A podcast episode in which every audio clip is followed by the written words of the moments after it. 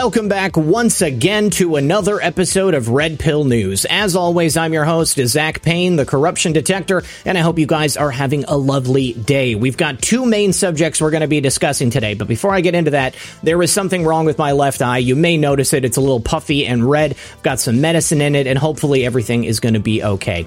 First of all, we have to discuss the latest revelations coming out of the Durham investigation, and more specifically, the trial of Michael Sussman, the once darling lawyer working for Perkins Coie and representing Hillary for America, and of course, by de facto, Hillary Clinton's own wishes. Then we're going to be discussing the latest pandemic that seems to be shoving down the throats of Americans and people all over the world. I'm sure everyone here remembers Event 201, that tabletop board game for the elites and the World Economic Economic Forum and the Bill and Melinda Gates Foundation, where they predicted just incredibly that there would be a novel coronavirus that would strike out around the globe and become the next great pandemic. Well, what would you say if I told you they did it again? That's right, the latest pandemic they're telling us to be wary of uh, seems to have the exact same playbook. We're going to go over all of this and more. So do me a favor, sit back, relax, grab your popcorn, and we're going to be right back after this. Well, it looks like a popular video conferencing app is getting sued in an $85 million settlement after they broke their privacy rights for their users. You see, millions of the users on this platform joined together to file a class action lawsuit after it was learned that this company had sold their users' data to social media companies. And this is why I'm such a huge fan of Virtual Shield. Virtual Shield keeps users anonymous online. When Virtual Shield is running, internet activity is encrypted, and that keeps hackers and data tracking corporations at bay. Even ISPs can't get around Virtual Shield. This way, you won't hear about your data being sold on the news. But get this Virtual Shield has a strict no log policy and zero hidden fees, and it's fast and secure. I personally let Virtual Shield run in the background of my computer all day. Imagine how much safer you'll be online with Virtual Shield 2. If you've been looking for a way to browse the internet anonymously, you're gonna love Virtual Shield. And right now, they're offering 50% off to all my subscribers for life. That's right, 50% off for life only for my subscribers. If you sign up today, you'll also get a 30 day free trial for the next 24 hours by going to virtualshield.com forward slash redpill78. And remember, when you support my sponsors, you support this channel. All right, guys, thanks for sticking around. So, first of all, today we're going to be discussing the brand new pandemic that's sure to hit a neighborhood near you, and that would be monkeypox. Now, I want you to go back in time just a couple of months and tell me if you remember this story right here. There is an update now to a story from central Pennsylvania. This one involves monkeys on the loose after a crash. We're not making this up. There were 100 monkeys on a truck that crashed Four of those monkeys got loose, according to police, and this morning, all but one of the monkeys have been located. Officials say no one should attempt to look for or capture the animal. The crash happening in Danville, Montour County, along Route 54 just last night. So when this story first debuted back in January of this year, it seemed just a little bit too convenient. A hundred monkeys bound for a CDC research laboratories that were uh, apparently crashed in the Pennsylvania countryside and set free so that people could come into contact with them. And of course, people did come into contact with them. Uh, but it just seemed a little too perfect. You know, the whole COVID 19 thing was winding down and people weren't really taking it seriously anymore because we've obviously uh, been able to successfully develop some really effective prophylactics and treatments outside of any of those mRNA vaccines or clot shots. But the fact that these monkeys suddenly just appeared on the scene, it made me start to think, well, it turns out that other people were thinking about it too. Here's a clip from Bill Gates back in February February of 2021. And is it possible that COVID 19 could be the last global pandemic? Well, certainly there will be more pandemics. The in ways that humans interact with other species, these viruses are coming across a species barrier, whether it's from bats or uh, monkeys or but you don't ah uh, monkeys. There you have it. Bill gates predicting another pandemic this time suggesting that monkeys might be the cause of it. So clearly it appears that they were laying the groundwork for the public conversation about monkeys and contractable diseases that could be given to humans by monkeys But that's not the only way they were laying the groundwork. Of course, Bill Gates predicted before COVID-19 popped off that it was going to. And then, of course, we also had Event 201 back in October of 2019, just prior to COVID-19 popping off all across the world. Once again, a tabletop board game put together by some of your favorite players, the World Economic Forum and Bill and Melinda Gates Foundation, and I'm sure that the World Health Organization had a hand to play in all of this too. This laid the groundwork saying exactly what they were going to do because we know this because it ended up happening very quickly thereafter. And again, laying that groundwork for the monkeypox outbreak that we now see around the world, they did it again. Back in March of 2021, there was another tabletop board game just like this. Let's take a look. This time, a group called NTI partnered with the Munich Security Conference to do the exact same thing they did for Event 201 they predicted this brand new pandemic that we see right now. Now, this was released, the report back in November of 2021, but the game itself took place in March of 2021. Now, what is really fascinating about this is that it, it's not just an outbreak of monkeypox. Monkeypox has been around for a long time, primarily uh, relegated to the African subcontinent, but there have been uh, a few outbreaks here and there. But never before have we had a global outbreak of monkeypox monkeypox, and uh, much in the same way that COVID 19 was a novel, never before seen strain. The monkeypox that we're seeing right now is also a novel, never before seen strain, but also very, very strangely, they predicted that the outbreak of monkeypox would happen exactly at the moment that it did. They predicted an attack would take place on May 15th of 2022. And lo and behold, that's the same week that everything starts popping off here in the United States and abroad. Uh, this is a very strange scenario, but it's not all that strange when you know that the elites like to tell us everything they're doing ahead of time. Now, even more strangely than that, there is yet another connection to COVID-19 here. Let's take a look at that. So just remind me, where was it again that this novel strain of COVID 19 erupted from? Oh, yeah, it was the Wuhan Institute of Virology, where the United States government was funding gain of function research. Well, oddly enough, it appears that the Wuhan Institute of Virology was also experimenting with none other than, drumroll please, monkeypox last year, and we learned about it because there was some published research that was put out in a prestigious journal entitled Virologica Sinica. This is an international journal that presents cutting edge research on different and novel ways that they can kill us using viruses and gain of function research. Well, in February of this year, we have this recent gain of function research project that was performed by scientists at the Wuhan Institute of Virology. It was done in August of 2021 while the COVID 19 pandemic was still raging. Uh, and this is yet another odd coincidence that it would appear we have a connection directly to the same laboratory that unleashed a pandemic on the world back in late 2019. And here in 2022, the exact same scenario was happening. You know what else is very odd is that that was just before the most important election year in American history, 2020. And now what do we have here? Yet another very important election year with the midterm elections where Democrats are set to lose power in every single branch of government and the Republicans are going to sweep in in a giant red wave because Americans are sick and tired of the way they've been treated. I want to tell you guys a story. This morning I got a call from a friend of mine who shortly after the election in 2020 came to me and said, "Yep, Americans chose Joe Biden. Nobody likes Donald Trump because of the way he talks. His tweets are mean and I don't like the way he talks about women." And I said, man, you need to do a little bit of research to understand exactly what's really happening here. He didn't believe me at that time. He said that it was all because Donald Trump was a bad man and he was destroying the country. Well, this morning he called and he said that I was right about everything and that from here on out, he's going to be voting Republican no matter what. I said, well, you got to be careful you don't vote for rhinos. Unfortunately, there are a lot of bad Republicans out there in the same way we have bad Democrats, but at least he's going in the right direction.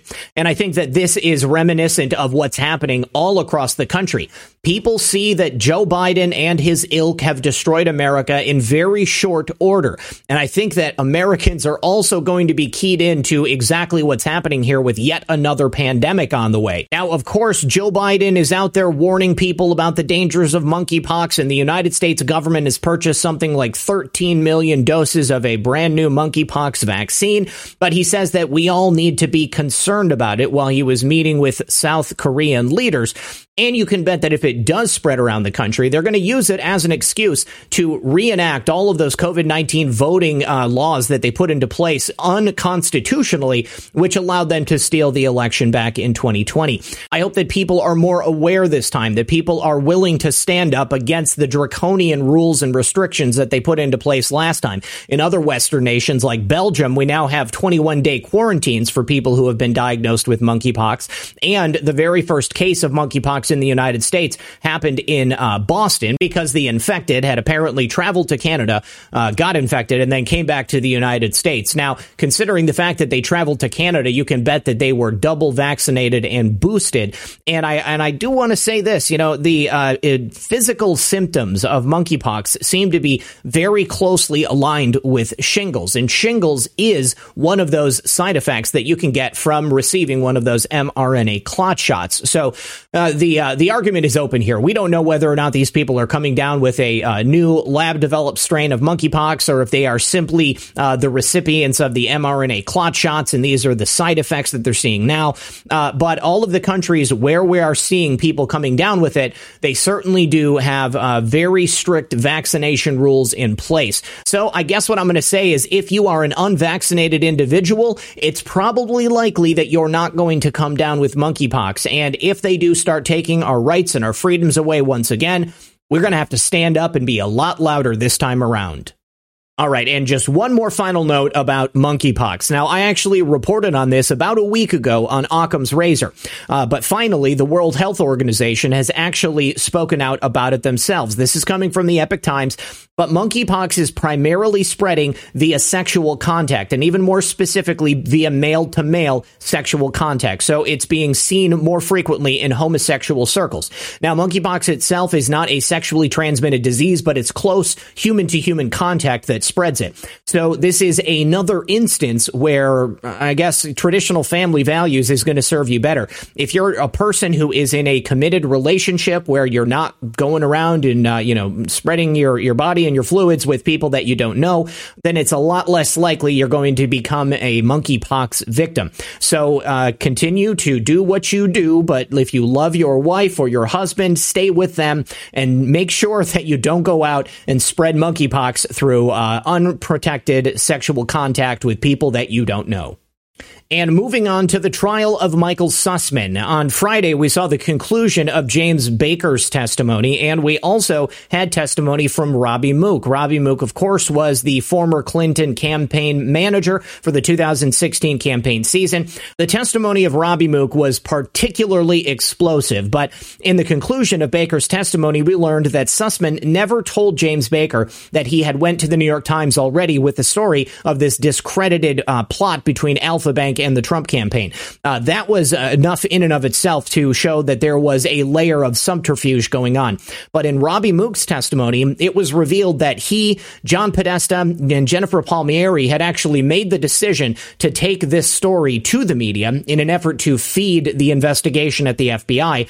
But what was really a revelation was that we learned for the very first time that Hillary Clinton herself had personally put the seal of approval on the reveal of this info to the media.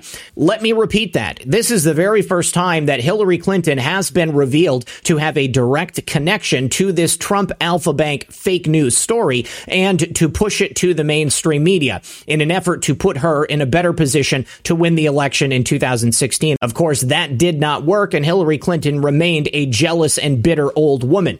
Now, what I'm seeing here with the information being pushed out drip, drip, drip to the public and under oath by people who work directly for Hillary Clinton is John Durham uh, directly seeding all of this truth out into the public consciousness. These are things that we have been trying to tell people for a very long time, but the uh, Democrats and the rhinos out there who don't want to believe it, they've been simply listening to Fox News and CNN and MSDNC. But now this is coming out from a, an employee for Hillary Clinton under oath in the trial of a lawyer that was working directly for her who seeded a fake news story with the FBI again to try to destroy President Trump's campaign and stop him from becoming president. This is going to change the perception in uh, the public consciousness of who Hillary Clinton is and just exactly what it was that she was willing to do to win. Don't forget, we have the Igor Danchenko case coming up, and I'm sure that there are going to be a lot more indictments after this. And all of these things are going to build upon each other and lead up to the top of that pyramid. Hillary Clinton being the person at the top of that pyramid. Now let's go ahead and move on to today's testimony because Bill Priestap was in the witness stand. All right, and I want to give a big shout out to the real Toria Brooke. She was live uh, truthing the testimony all day today. So, what did we learn? Well, Bill Priestap testified today, and of course, Bill Priestap is notable because he took part in the mid-year exam. He's also connected to the Alfa Bank investigation as well as Crossfire Hurricane. Now, we were told back in 2018, you may remember this, that Bill Priestap was now a cooperating witness. He was fired or forced out of the FBI. And back in 2019, he testified before Congress as to his role at the FBI and the part that he played in this variety of different investigations into President Trump. And during his testimony today, we also learned that he's testified before a grand jury back in 2021. Now, was that for the uh, Michael Sussman case, or was that potentially for another case related to all of these fake investigations into Trump? Only time is going to tell. But Priestap's connection to a number of different investigations that seem to be designed to destroy President Trump is especially notable, considering the FBI's knowledge that this particular investigation, the Alfa Bank story itself, was fake. Now, with that in mind, Bill Priestap testified today about an email exchange that he had between himself and James Baker. And in that email exchange, they talked about their knowledge of a pending story that was coming out at the New York Times about this Alfa Bank investigation and the claims contained in the stuff that Michael Sussman brought into the agency. Now, if they knew that it was fake, why is it you think that the FBI didn't reach out to the New York Times and warn them that what they were about to publish could be potentially fake news and damaging not only to the candidates in this election, but also to the election as a whole? I mean, Priestap testified that in certain cases, the FBI would have done just that. So the fact that they chose not to reach out to the New York Times in this instance is just a little bit strange. Unless, of course, they didn't care about the damage that it might potentially do to candidate Trump or the country as a whole. Arguably, Hillary Clinton is directly responsible for the tens of millions of wasted taxpayer dollars and the years worth of fake news stories that blanketed America and the airwaves all attacking the credibility of Donald Trump. So, in this particular instance, Priestap and his fellow agents could have seriously limited the damage that was done to the country and to this man, President Donald Trump, but they chose not to do it. Now, we also learned from internal communications at the FBI uh, that were uh, made by Joe Pientka that he said to a fellow agent, We must investigate the Trump Alfa Bank allegations per Priestap, meaning that Bill Priestap himself was directly responsible for the investigation continuing at the FBI. Now, again, this is despite the flimsy foundation of the information brought in by Michael Sussman. So just thinking about the flimsy nature of these allegations and the fact that it would seem to be so important that Joe Pientka was forced to investigate it by Bill Priestap, you have to wonder why no one at the FBI demanded an investigation into Hillary Clinton when the Wiener laptop was found to include evidence of crimes against children. I don't know, kind of strange. Well, we also had testimony from a special agent Ryan Gaynor. He followed Bill Priestap, and he told us that senior leadership at the FBI had put something called a close hold on the material. That means that outside of certain compartmentalized circles, the source of the claims, meaning the Alfa Bank claims, could not be disclosed. So agents investigating the Alfa Bank claims themselves may not have been able to tell that Michael Sussman was actually the source of the Alfa Bank intel, which of course would make Michael Sussman a confidential human source. Now, Gaynor also testified that multiple agents took a look at this data and they concluded that multiple portions of it had absolutely no merit. They knew that it was fake pretty quickly. He also testified that Sussman's involvement alone should have been enough to discredit this information, that it was certainly politically motivated, and that if he and other agents had been aware of where it came from, he certainly would not have been likely to get involved. Now, we also had testimony from an Allison Sands. She is a former FBI agent, and she was lead agent on the Alfa Bank case. And what's interesting here is that Sands remembered that the initial white paper detailing the allegations about Alfa Bank actually came from the Justice Department. Uh, it was written by an anonymous third party, but eventually it was revealed that that was David Dagon. David Dagon was one of those uh, Georgia Tech professors that was hired by uh, Rodney Joffe, and it claimed that there was this, of course, secret communication channel from Moscow to Spectrum Health, and then on the dark web, and of course, Trump was in there someplace as well. But her email that she received about this information came on September 9th, 2016. And that wasn't from somebody else at the FBI. That was from the Department of Justice. That was a full 10 days ahead of Michael Sussman and James Baker's meeting where Baker received that intel for the first time. So somebody else had already given this information to the DOJ. Now, maybe that was Michael Sussman, maybe that was somebody else, but that email had a list dated September 1st, 2016. So a full eight days before anybody else at the FBI got it. And it appeared from the get go that it had been compiled by someone with, quote, mental health issues. That was something they testified to. Now, the American companies uh, who were implicated in this data provided by the Georgia Tech researcher to the DOJ and then on to the FBI, they were all all investigated. They were all looked into. There was no criminal activity that was found. Uh, it was all uh, above board, and, and there was nothing that was even backing up remotely the information in that initial white paper. And it's worth saying also that Alfa Bank hired a number of independent American firms to do their own audits of their infrastructure and internal networks, and there was nothing found there either.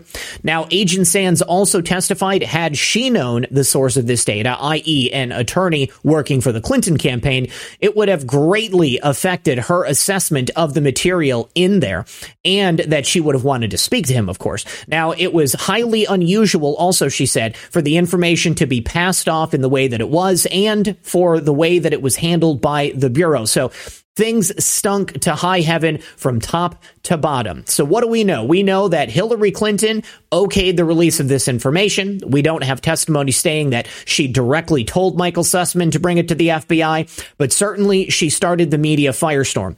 We know that the DOJ had it before the FBI had it and that Michael Sussman delivering it to the FBI is what really kicked off this investigation with the names that we know from the mid-year investigation and then also the cross Crossfire hurricane investigation.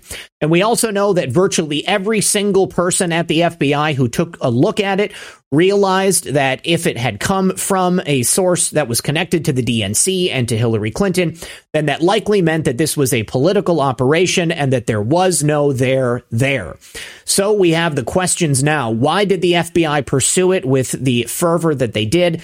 Why did they choose to not nip it in the bud by telling news organizations that they were about to publish a fake story?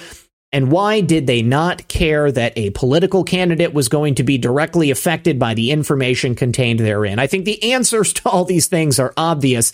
It's because the FBI directly mishandled the information that Michael Sussman passed off to them. They did not want Donald Trump to be president. There was already multiple investigations going on to ensure that that might not happen. Uh, and this was simply just another cherry on top that could convince the American public that Donald Trump was controlled by Vladimir Putin. All right, my friends, that's all I've got for you today. Obviously, tomorrow I'm going to be bringing you the latest updates in the trial of Michael Sussman. I've got Occam's Razor at 1 p.m., so look for me and Thomas to be covering it then. And then, of course, Red Pill News later in the day. Whether or not Michael Sussman gets the fullest uh, punishment that's available to him under the law, I believe it is a couple of years in prison, or if he just gets several years probation and gets disbarred, uh, I think the most important thing to remember here is that the information is coming out to the American public. And the data that we're learning through the testimony of these people in Michael Sussman's trial is leading to additional indictments that we're going to see on down the road. I mean, today was the first time that we heard that the Alfa Bank investigation first went to the DOJ but it is Michael Sussman's information. Perhaps Rodney Joffe, who commissioned the Georgia Tech people to write this information up, and then it got passed off to the DOJ. Maybe he's going to be the next person that gets indicted. Certainly, I believe he is under criminal investigation by the Department of Justice and uh, by John Durham's special counsel investigation. Only time will tell. We've made it this far, and there is certainly justice looming on the horizon. I feel that we've reached a real turning point here in America. So many more people people are awake, so many more people are now coming to the realization that they've been played for years, and certainly many, many, many millions of taxpayer dollars have been wasted, and all so that we could have a literal puppet sitting in Washington, D.C daily destroying our country. People aren't going to stand for this much more. And November, you're going to see it happen in live time. All right, as always, this has been Red Pill 78. My name is Zak Paine, the corruption detector, and this was another edition of Red Pill News. Good luck, everyone, and God bless.